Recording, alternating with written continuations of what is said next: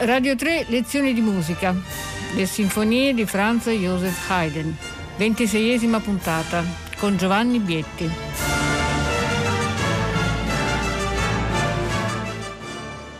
Buongiorno da Giovanni Bietti, benvenuti. Questa è l'ultima puntata del nostro ultimo ciclo di lezioni di musica dedicate alle grandi sinfonie di Franz Joseph Haydn. Negli anni abbiamo dedicato veramente molto spazio a questo compositore che forse continua a essere un po' sottovalutato. Io sono convinto che sia invece davvero fondamentale, oltre al fatto che è fondamentale sentire la sua musica che ci riempie sempre di gioia, di piacere, veramente di gioia di vivere, di gioia ritmica, di gioia sonora.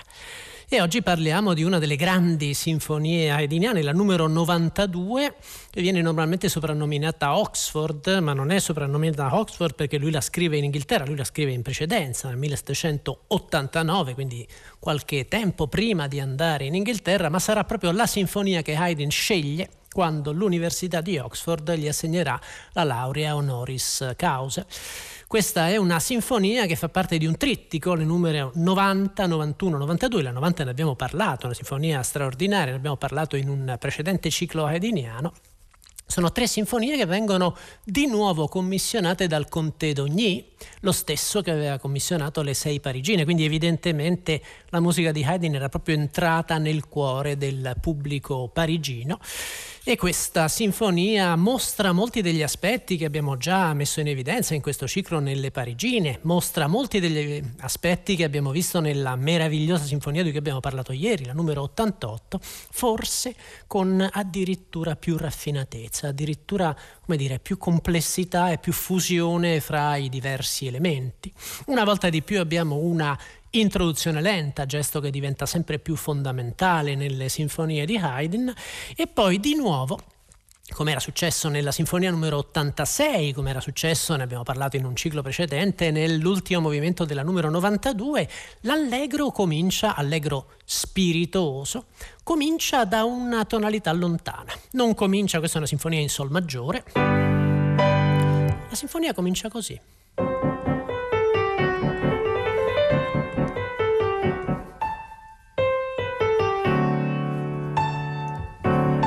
Poi il tutti. Quindi questo gesto diventa c'è questo collegamento fra le quattro battute piano negli archi e il tutti a piena orchestra in qualche modo Haydn costruisce quindi un rapporto di, di, relazione, un rapporto di domanda e risposta fra l'esposizione del tema a piano e il tutti a piena orchestra. Era già successo, ne abbiamo parlato in altre sinfonie, in questo caso il gioco è ancora più sottile perché tutta questa...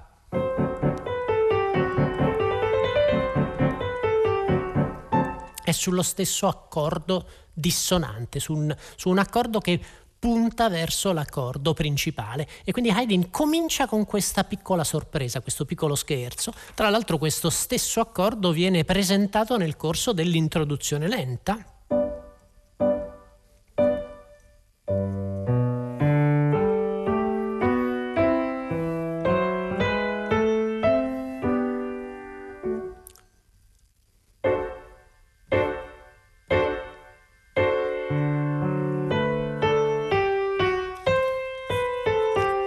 Quindi questo inizio è già nascosto in alcuni elementi dell'introduzione lenta. Ne abbiamo parlato nelle precedenti puntate, il rapporto fra questo gesto ampio e solenne introduttivo e l'allegro successivo si fa sempre più complesso in Haydn. Che ha di particolare questo movimento? Al di là di questo gioco meraviglioso, cominciare da una dissonanza, quindi cominciare da una sorpresa, da una, da una situazione di instabilità, una volta di più Haydn ci fa sentire poi il tema principale nella tonalità nuova, quindi accenna a un monotematismo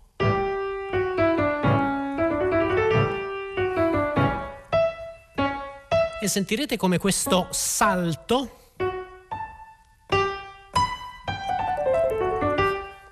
diventa sempre più importante nel corso del movimento, ma poi l'idea di Haydn è che proprio alla fine, quando sta terminando l'esposizione, sentiamo un tema nuovo, un tema che ha quel classico carattere leggero di danza, eh, come dire, che si stabilizza su un basso albertino.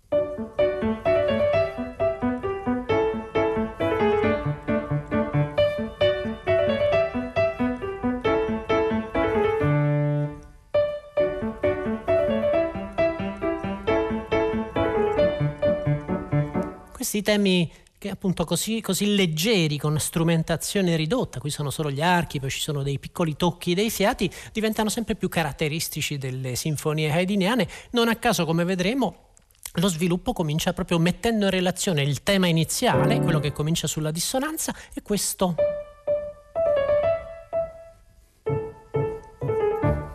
mettendo in relazione questi due temi.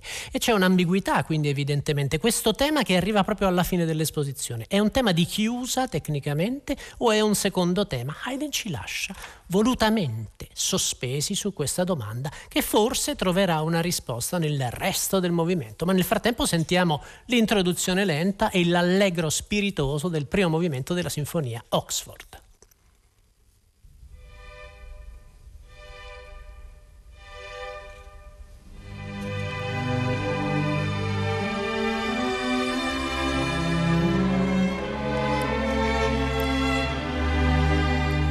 Ecco l'annuncio della dissonanza.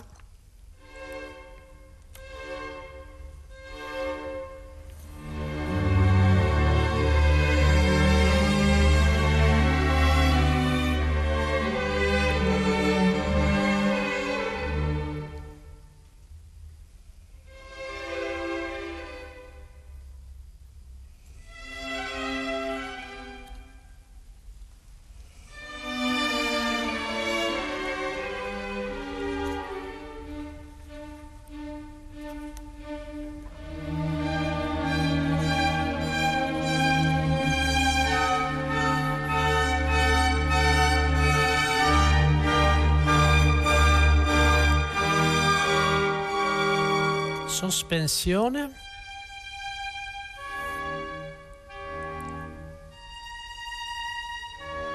Piccola eco.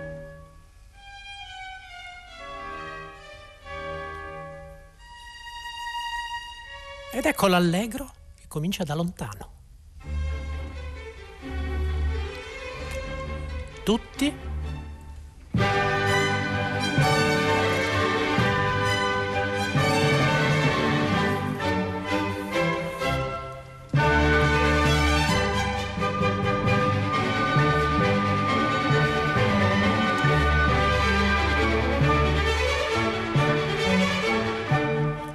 nuovo il tema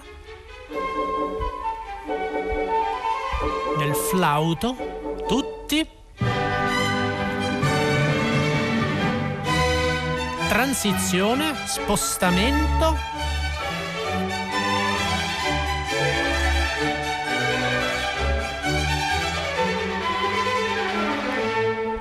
Tema nella nuova tonalità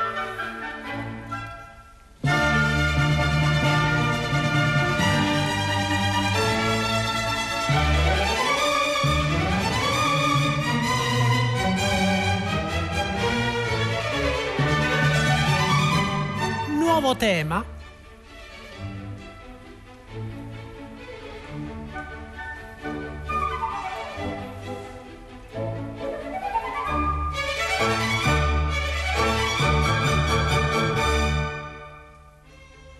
Naturalmente la ripetizione dell'esposizione. Avete sentito questa idea di sospendere l'inizio su un accordo dissonante, un'idea che Haydn aveva già esplorato, qui diventa ancora più sottile. Fra gli aspetti che forse avete colto ci sono anche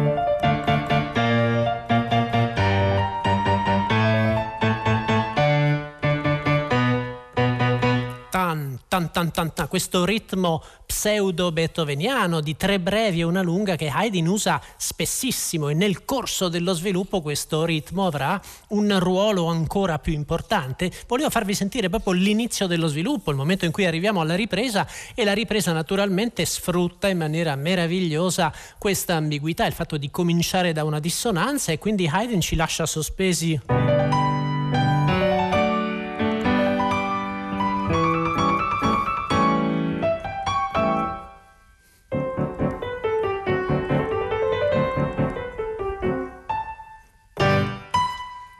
Ripresa comincia su una dissonanza e quindi lo sviluppo si collega alla ripresa senza un senso di risoluzione immediato, un effetto sottilissimo, forse un po' complesso raccontato in questo modo, ma se proviamo ad ascoltare questo rapido, fulmineo sviluppo e l'inizio della ripresa, credo che lo scherzo, il gioco, la sottigliezza, l'arguzia meravigliosa dello stile haydniano risalteranno in maniera chiarissima. Ecco lo sviluppo.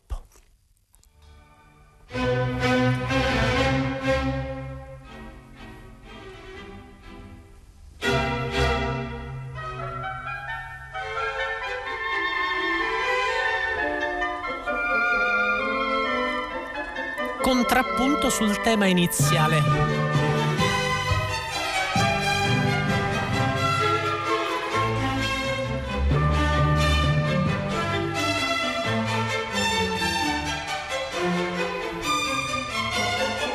Di questi ritmi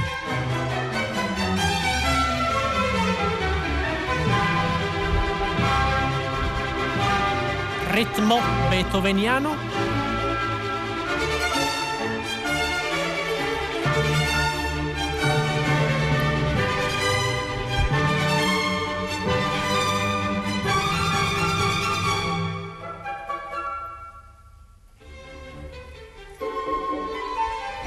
questa è la ripresa?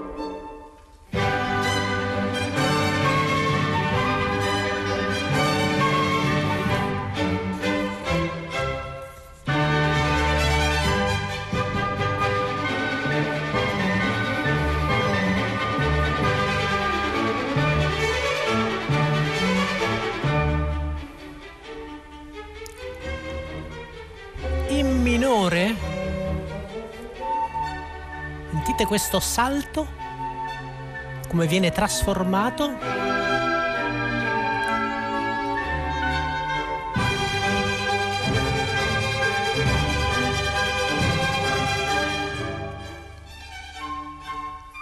E questo è... Avete sentito?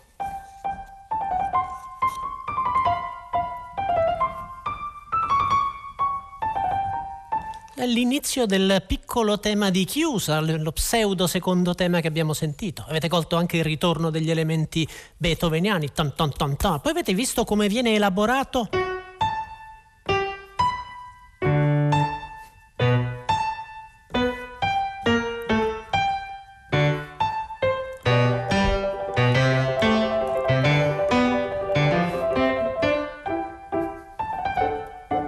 come i singoli elementi che si presentavano come, come, dire, come gesti ritmici vengono tutti utilizzati nell'elaborazione. Quindi lo stile è uno stile che si fa progressivamente più complesso, più ricco.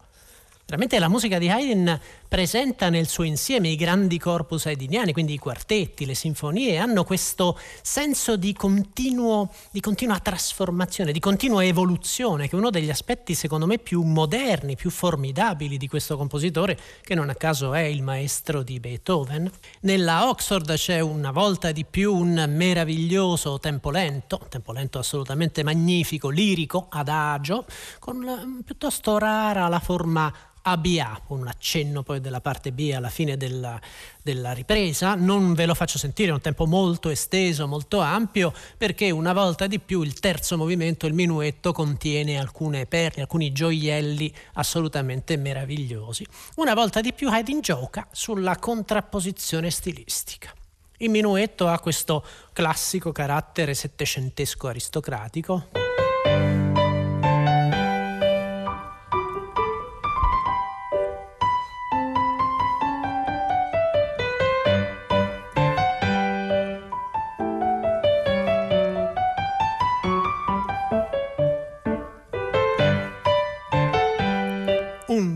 2 e 3, questo ritmo posato, questa veramente eleganza del gesto del minuetto. Poi sentirete la seconda parte del minuetto in cui Haydn comincia a giocare, a giocare letteralmente con un elemento ritmico, una sincope.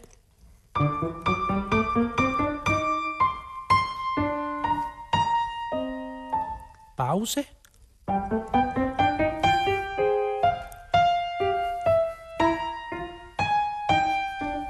Sentite queste, la sincope è letteralmente il prolungamento di una nota sul tempo forte della battuta successiva, quindi avete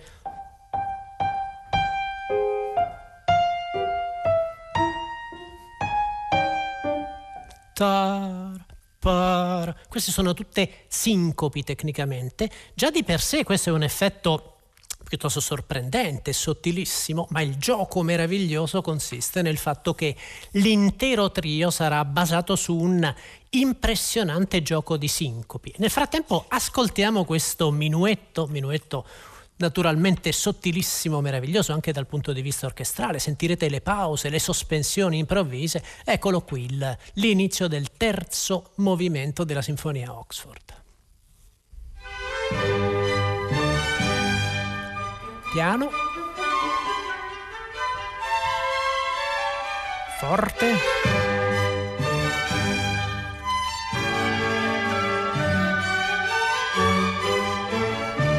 ripetizione.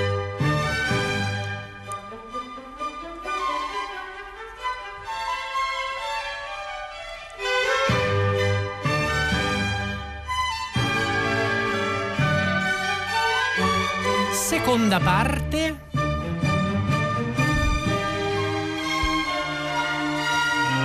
Sincopi e pausa. Nuove.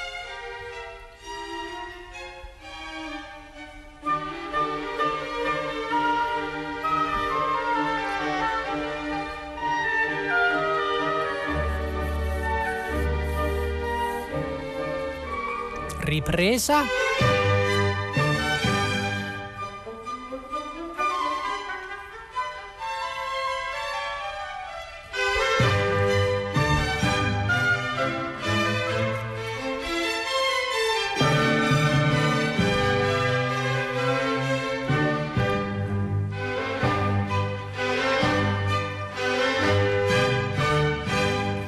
naturalmente adesso c'è la ripetizione della seconda parte, che non sentiamo, non c'è bisogno. Avete sentito queste meravigliose sincopi?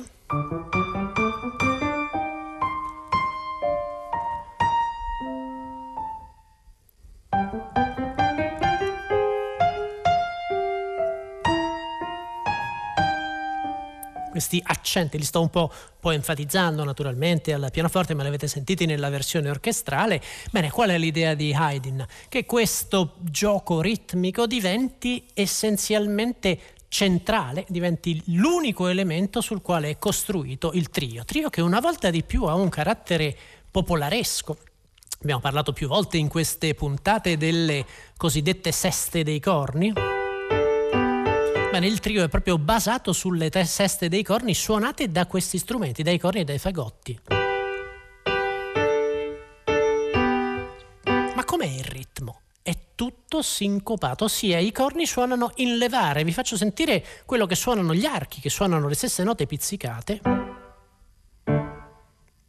L'effetto è questo. Solo che il battere non è quello dato dai corni con questo sforzato, ma è quello dato dagli archi.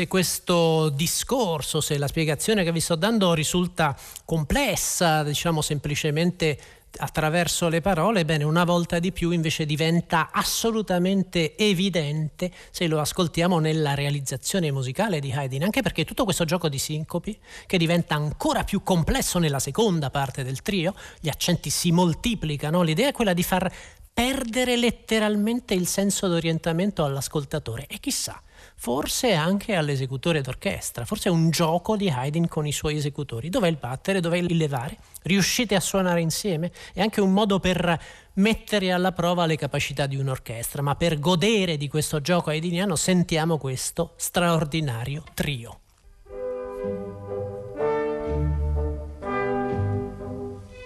La risposta? Di nuovo il levare.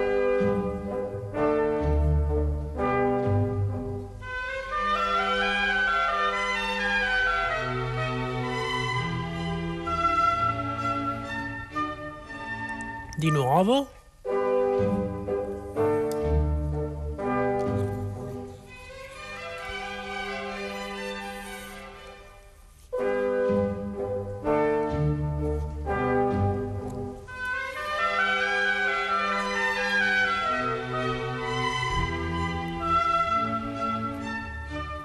Seconda parte.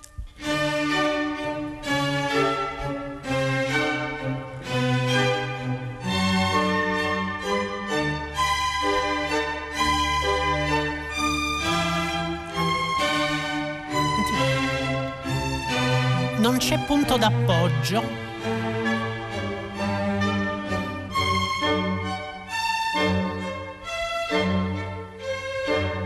Ripresa.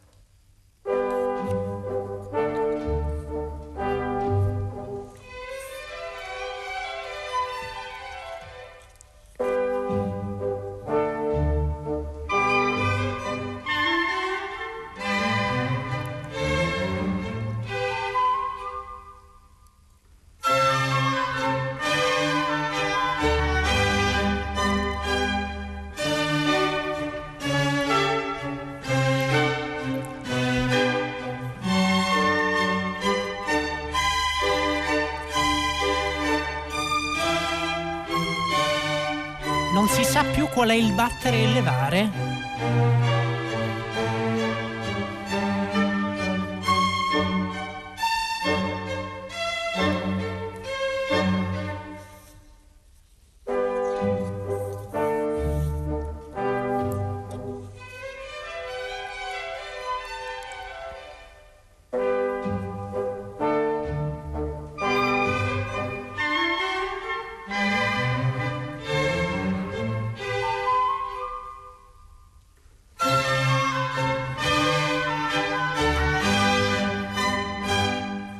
Adesso naturalmente riprende il minueto. Vi ho fatto sentire per intero anche le ripetizioni del trio, esattamente come va eseguito, naturalmente per godere fino in fondo della meravigliosa raffinatezza del pensiero ritmico di Haydn. Avete sentito il risultato, l'effetto ritmico di questa musica, che una volta di più è un effetto di una modernità sbalorditiva. Una modernità assolutamente impressionante. E devo dire che questo è uno dei motivi per cui, secondo me, la musica di Haydn va eh, non è il caso di parlare di una riscoperta perché parliamo di uno dei grandi compositori classici, ma vi assicuro che si parla più di Haydn di quanto non lo si esegua e non lo si ascolti. C'è molto bisogno invece della, della musica di questo compositore. Pensate che Haydn, lo dicevo all'inizio di questo ciclo, Haydn nasce 18 anni prima della morte di Bach e muore 18 anni dopo la morte di Mozart e gran parte della trasformazione impressionante che la musica europea attraversa in questo periodo lo vede proprio come protagonista. È un musicista fondamentale dal punto di vista storico e anche estetico, lo vedete dalla bellezza di queste sinfonie.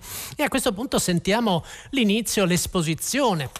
È una forma sonata di questo eh, finale, l'ultimo movimento, una volta di più è uno di questi meravigliosi, di questi formidabili umoristici finali haydniani, basato una volta di più su un tema che ha un carattere popolaresco.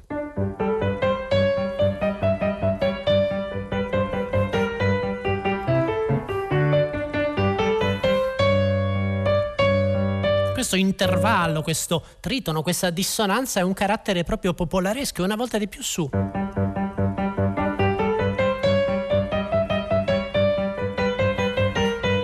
questa melodia tortuosa e questo accompagnamento invece fisso, una singola nota, un pedale, un elemento popolaresco. Sentiamo intanto questo inizio e poi spero di avere il tempo di parlarvi di qualche sottigliezza dello sviluppo. Ecco intanto l'inizio del finale.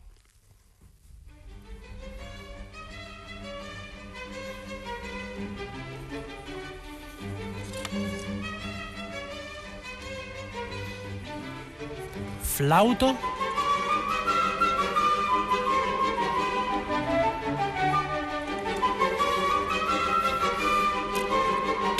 Tutti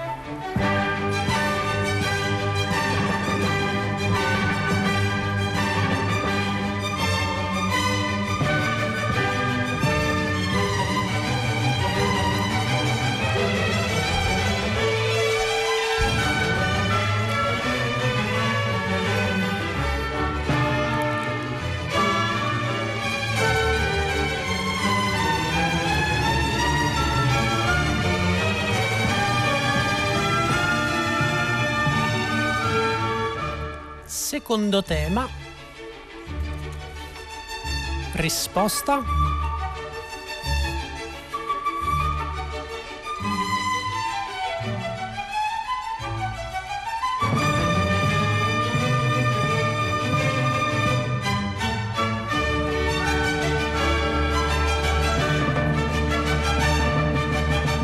Adesso ci sarebbe la ripetizione dell'esposizione, avete colto intanto la vivacità meravigliosa di questa musica, la compattezza, dura poco più di un minuto questa esposizione in cui succedono tutte queste cose, questo carattere popolaresco del tema, su bordone, su accompagnamento fisso, bene, all'inizio dello sviluppo Haydn usa, ed è un tipico dialogo stilistico del suo, del, della sua musica, l'idea di sfruttare questo tema popolaresco in maniera invece coltissima. Lo sviluppo comincia poi comincia a spostarsi.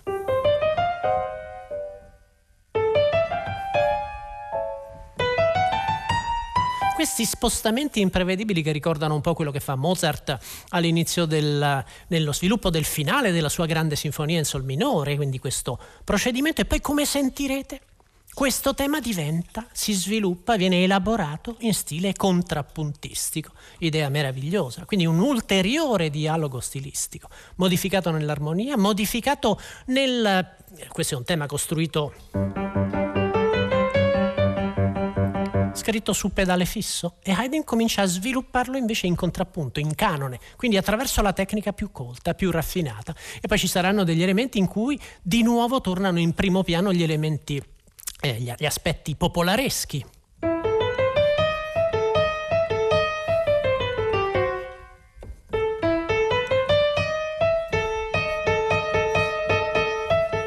questo elemento quasi orientaleggiante, un intervallo proibito, il tritor, il diabolus in musica che Haydn usa. Sto dicendo troppe cose perché questo movimento è di una ricchezza meravigliosa. Per concludere la puntata e per concludere questo ciclo haydniano, ascoltiamo quindi lo sviluppo, la ripresa, speriamo di arrivare fino alla fine di questo movimento. Giovanni Bietti vi ringrazia, vi auguro una buona giornata.